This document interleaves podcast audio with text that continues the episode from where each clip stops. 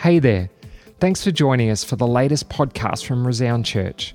We really believe that together we are better, and our heart is to reach, send, nurture, and disciple people as they become all that God has intended them to be. You can subscribe to our content on Apple Podcasts or Spotify, or head over to our website resound.church forward slash app to grab our app, which will keep you up to date with everything going on.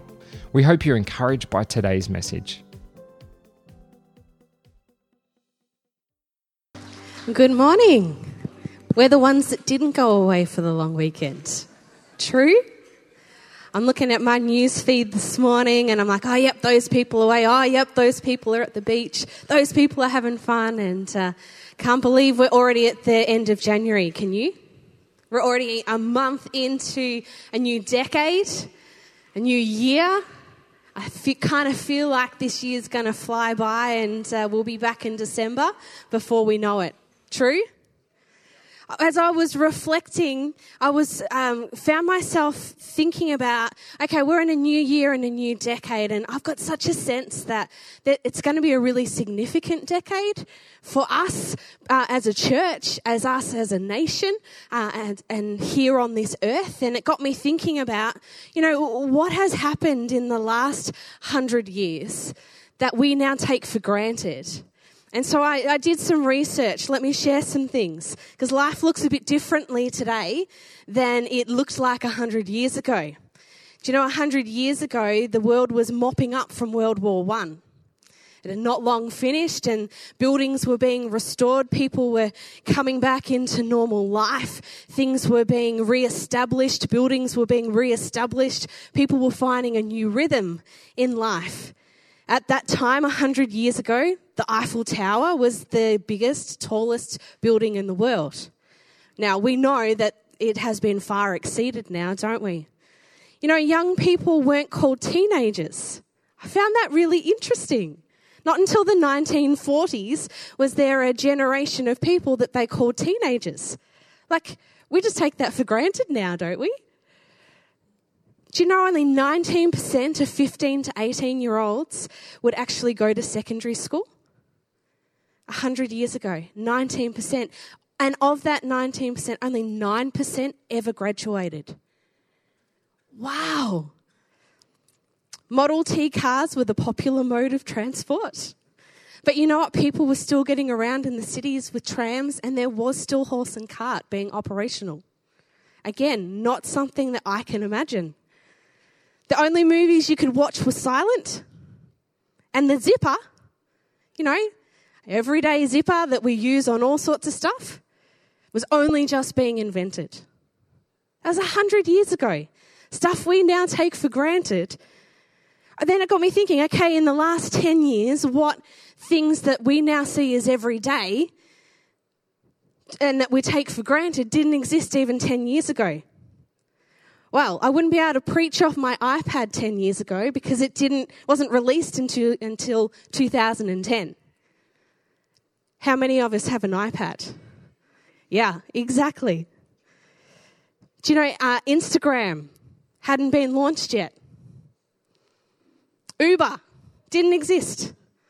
So you could hail a taxi, but there was no such thing as an Uber. Airbnb. Come on, how many people book Airbnbs to go on holidays now? Didn't exist. Wasn't even happening. Netflix. Oh my goodness. Like, how many of us are watching Netflix on a daily basis, spending hours and hours getting absorbed in shows? Netflix didn't exist 10 years ago. The Marvel movies had only just started to be released. We didn't know it was all just starting to unwind. The stories were just starting to get unpacked. Apple Watches didn't exist until 2014. Again, how many of us are walking around with an Apple Watch on our wrist these days? And those of you that are tech savvy, there was no Siri 10 years ago. You couldn't go, hey Siri, find me this, or hey Siri, call this person. You know, the world Oh, and now my Hey Siri is coming up. the one time it actually works for me. It's very funny. But the rate of change, it didn't give me any answers. So, you know, wasn't encouraging me or saying anything beneficial. But how quick does the world go by? You know, things that we take as everyday things that we all know about. Now, 10 years ago, we didn't even know about. We didn't even realize that we would benefit from them. We didn't know the hours and hours of entertainment or time wasting we would have from things like Instagram and Netflix and all those sort of things because we didn't even know that that could be a thing. And I think sometimes we can find ourselves as we're looking into the future, we're, we're looking into, hey, God, what does that next step look for me? This new decade, what could that even be? I don't think we can even begin to imagine. Because this time in 10 years, we'll be looking back and going, I can't believe in 2020 we didn't know about this, or we hadn't experienced that. But we take it for granted. We can take things for granted.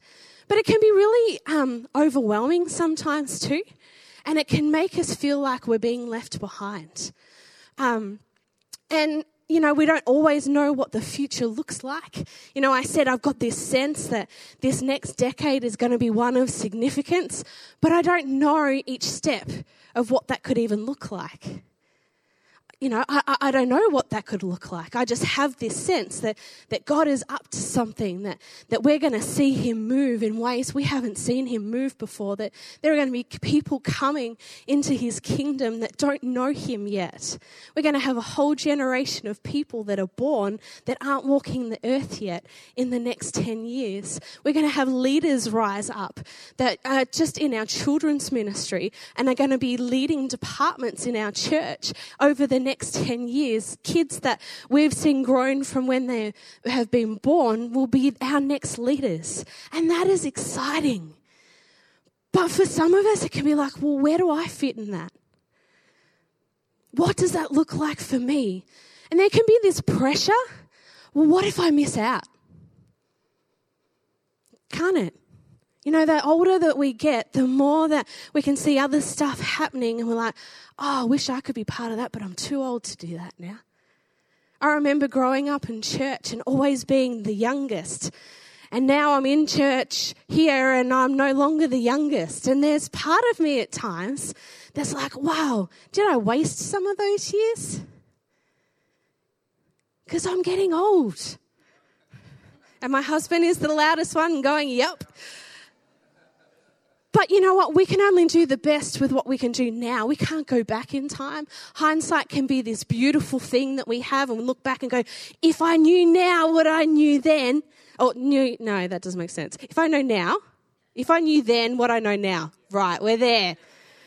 I've only had one coffee this morning, you've got to bear with me. Um, that I would do things differently. And there's, you know, so many situations in our lives that, that we can say that about.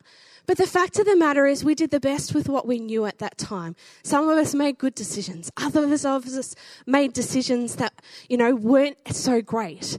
But we can take what we learnt in those previous seasons and take it into our future. You know, the one thing that hasn't changed over all our time is Jesus. The Bible says He's the same yesterday, today, and forever. And this morning I want to open up Matthew 4 where Jesus is calling his disciples. If you've got your Bibles, your iPads, your phones, why don't you open it up? Matthew 4 18 to 22. Otherwise, it's going to be on the screen for you. And it says, One day, as Jesus was walking along the shore of Galilee, he saw two brothers, Simon, also called Peter, and Andrew, throwing a net into the water, for they fished for a living. Jesus called out to them, Come, follow me, and I will show you how to fish for people. And they left their nets at once and followed him. A little further up the shore, he saw another two brothers, James and John, sitting in a boat with their father Zebedee, repairing their nets. And he called them to come too. They immediately followed him, leaving the boat and their father behind. You know, their's three things that I see in this scripture that I think we can take into this next year and this next decade that we see demonstrated here. The first thing is this it takes willingness. It takes willingness. We read two stories of two brothers that were just going about there every day. Jesus walks past them and says, Hey, come follow me. And they willingly said yes. Jesus didn't stand there with a hundred points of why they should follow him. They didn't jump on Instagram, take an Instagram poll to see whether or not they should follow him or not. They didn't phone a friend and say, Hey, been given this opportunity. Jesus has said I should follow him. What do you reckon? They simply were willing to follow him. There was a willingness in their spirit to say, you know what, I don't know what it looks like, but I reckon I'm in for a journey. Let's go. They weren't cultured or highly esteemed, they were fishermen. Both of them, both sets of brothers, were out doing what they normally do at their boats. They wouldn't have smelt nice. Come on, fish stink. So, you know, they weren't attractive in their smell. I'm sure they were in their fisherman's gear. You know, again, they weren't in their best of their best. They didn't have their lives all together. They didn't present nicely. They were just doing what they were doing and they had an interaction with Jesus and a willingness to say, hey, you know what? No worries. You know, they were interrupted. They just, I don't know if they got up that morning knowing that Jesus was going to come and speak to them. So they were interrupted, kind of came left of field. They certainly didn't know all the info. If they had, they may not have followed him so willingly if they knew what life was going to look like. But they responded immediately. They were willing to be part of all God had for them without knowing exactly what that was going to look like. I love the scripture in Psalm 51:12 that says, "Restore to me the joy of your salvation and make me willing to obey you." There needs to be a willingness in us that when God comes to us and speaks to us, that we are willing to go on the journey with Him. God is looking for our willingness to embrace what He has for us without asking all the questions all the time, without hesitation, without having to phone a friend, but responding with willingness to what He comes to us with. So, what does this look like? Listening to his voice and responding. You know, you could open your Bible even this afternoon when you go home and read something, and the Holy Spirit might come and say, Hey, just want to work on this little area. Instead of us immediately, our, our initial reaction is probably to go, uh, Not ready, God. But going, Okay, I don't know what that looks like, God. I don't know what that journey is going to be like, but I'm willing to go on that journey with you. He'll never come to bring greater harm to us. He always comes to redeem. Always comes to redeem things. And so, while there can be some tough times we have to walk through, God is the one that can redeem those times for us. It means being willing to embrace new experiences. You, I knew as a teenager that God had called me to do something for him, but I didn't know that that would mean standing on this stage on Australia Day 2020 preaching to this congregation. Because God didn't reveal all of that to me in the moment that He called me. You know, I remember really clearly being in um, a, a service once and God just saying, Hey, I've marked you. I've called you. I've got things for you. And there being a willingness in me going, okay, God, don't know what that looks like, but I'm going to say yes. Doesn't mean I'm not going to be fearful. Doesn't mean that I'm not going to go, I don't know what you're doing sometimes, God. But it means going, okay, I've got a willingness to follow you, whatever that means. And I love that that was the experience of the disciples. The second thing I, I see in this is it takes courage. It takes courage. It takes courage to follow God. Does it not? You know, we are really blessed in this country to not have persecution like other countries, but it still takes courage to follow Him, to choose Him, to walk with Him. You know, that we read here that the disciples left the security of all they knew behind. God's, you know, Jesus walks past and says, Come on, come follow me, and I'll make you fishers of men. They knew what it was like to fish in the ocean, but they didn't know what that meant. So it took courage for them to step away from their safety zone, the things that they knew how to do, the things that they had um, skills to do. You know, they wouldn't have been fishermen if they couldn't catch fish. So they were obviously good at being fishermen the safety nets that they had of, of the predictability of their days and their weeks, probably. You know, there was a real safety net in what they did, but they were willing to step away from that. They stepped away from their jobs. They stepped away from their family.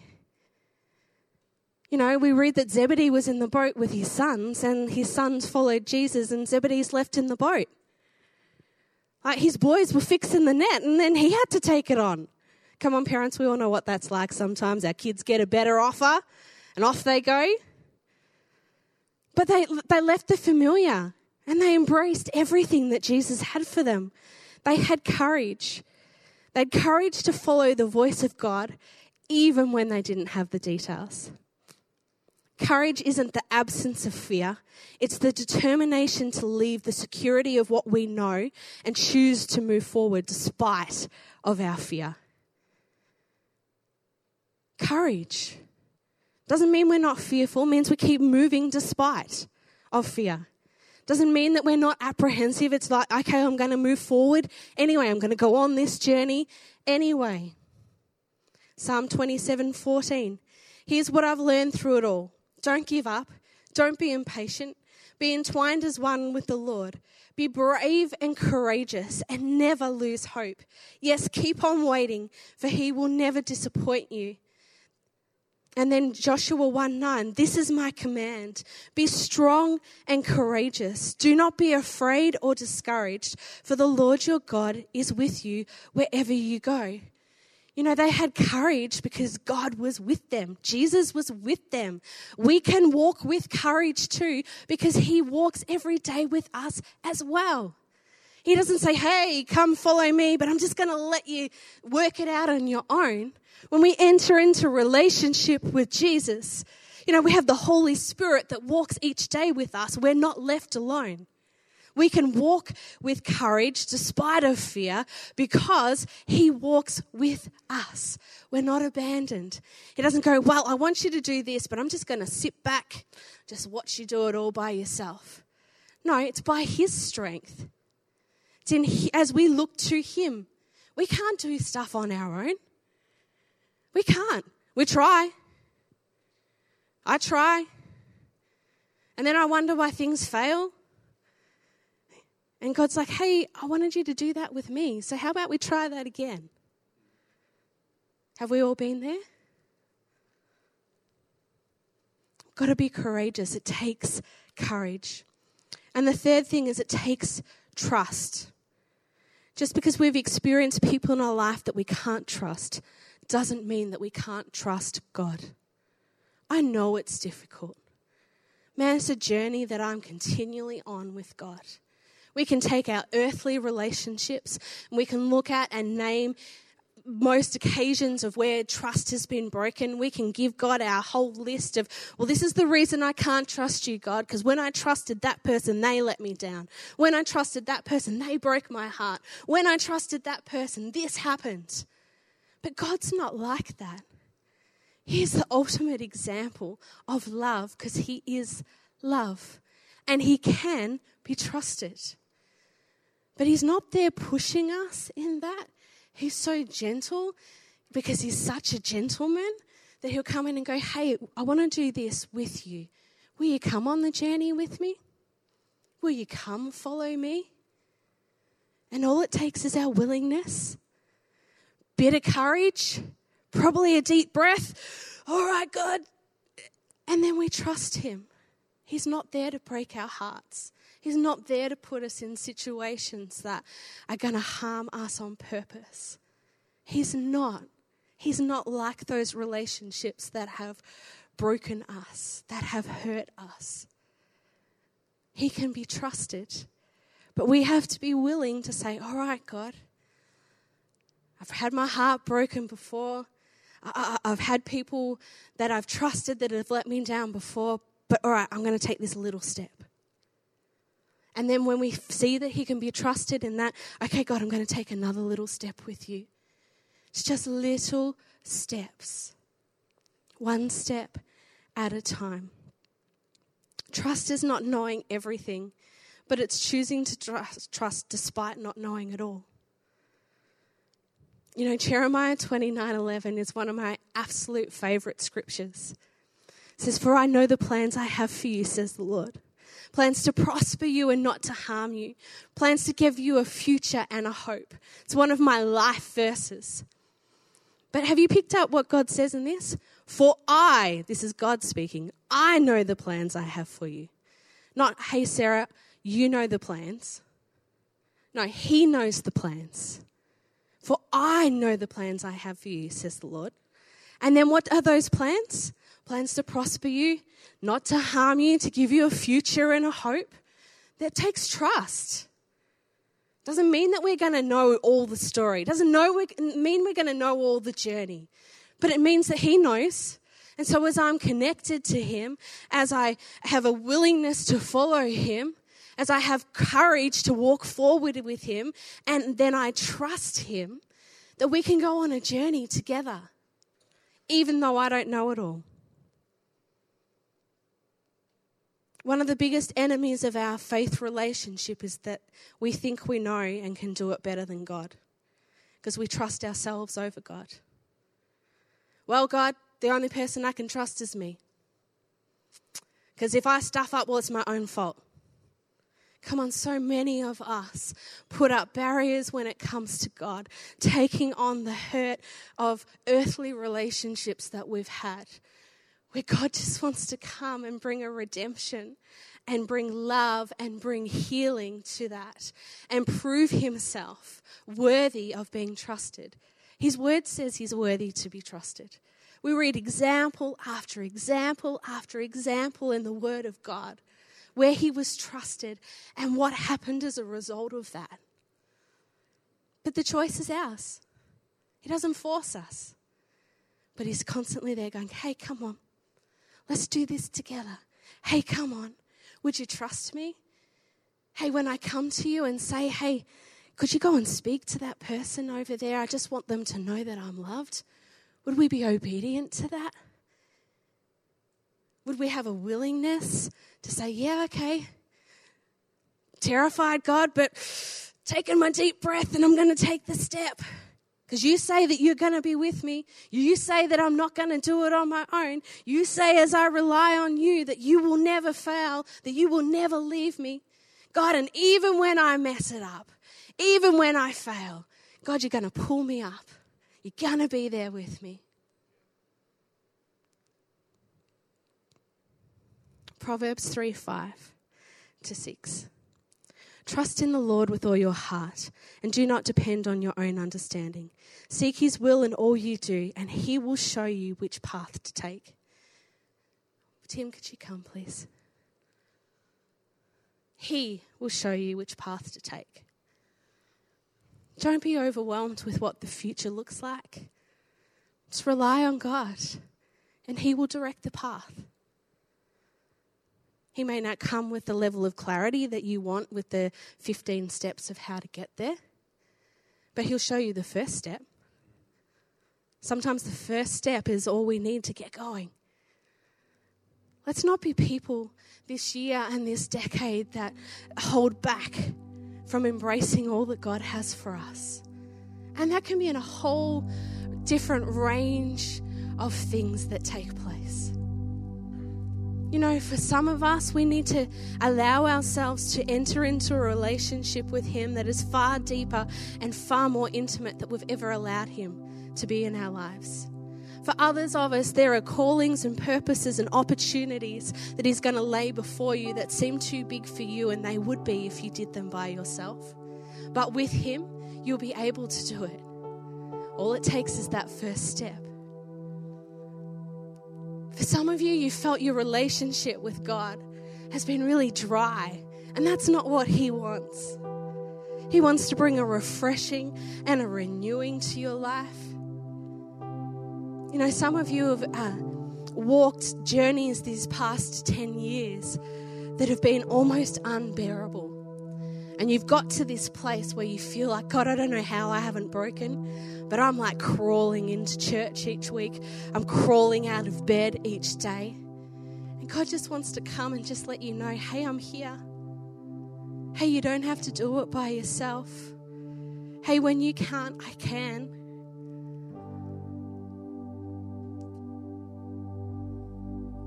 Our church name is Resound Church. We didn't just change the name of the church because it was a good idea. No, it was a God idea. Do you know what the meaning of resound is? To fill or echo throughout, to be much talked of, to sing the praises of, to be renowned, to produce a sonorous or echoing sound, to extol loudly or widely, the resounding sound from this church and our lives should be one that brings glory to Him. It's not about us, it's all about Him. But He invites us in on this journey to do it with Him so we can do far more with Him than we can do without Him. We are to make His name famous.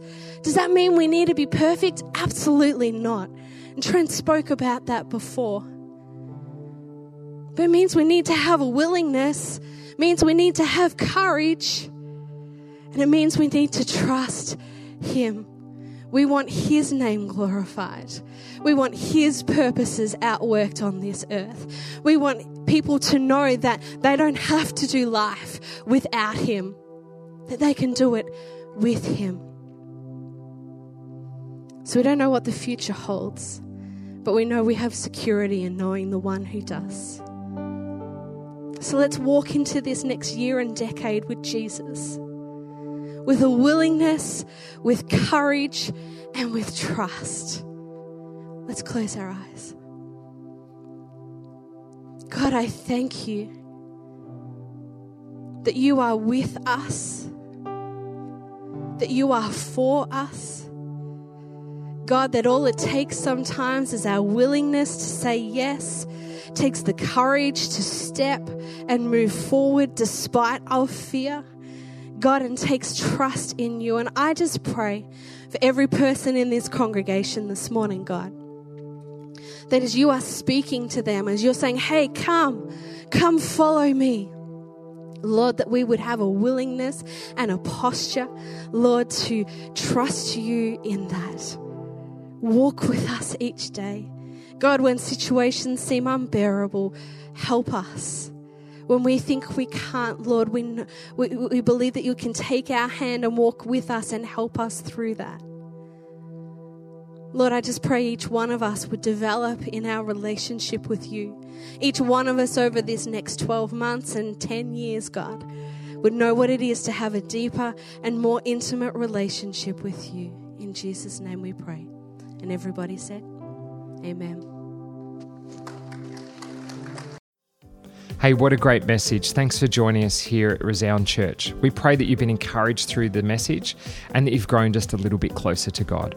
While you're online, why don't you head over and give us a like on Facebook or Instagram, or check out our website at resound.church. You can subscribe to our content on Apple Podcasts or Spotify, or head over to our website resound.church forward slash app to grab our app, which will keep you up to date with everything going on. Well, don't forget, next week there'll be another amazing podcast here to listen to from Resound Church. We hope you join us then.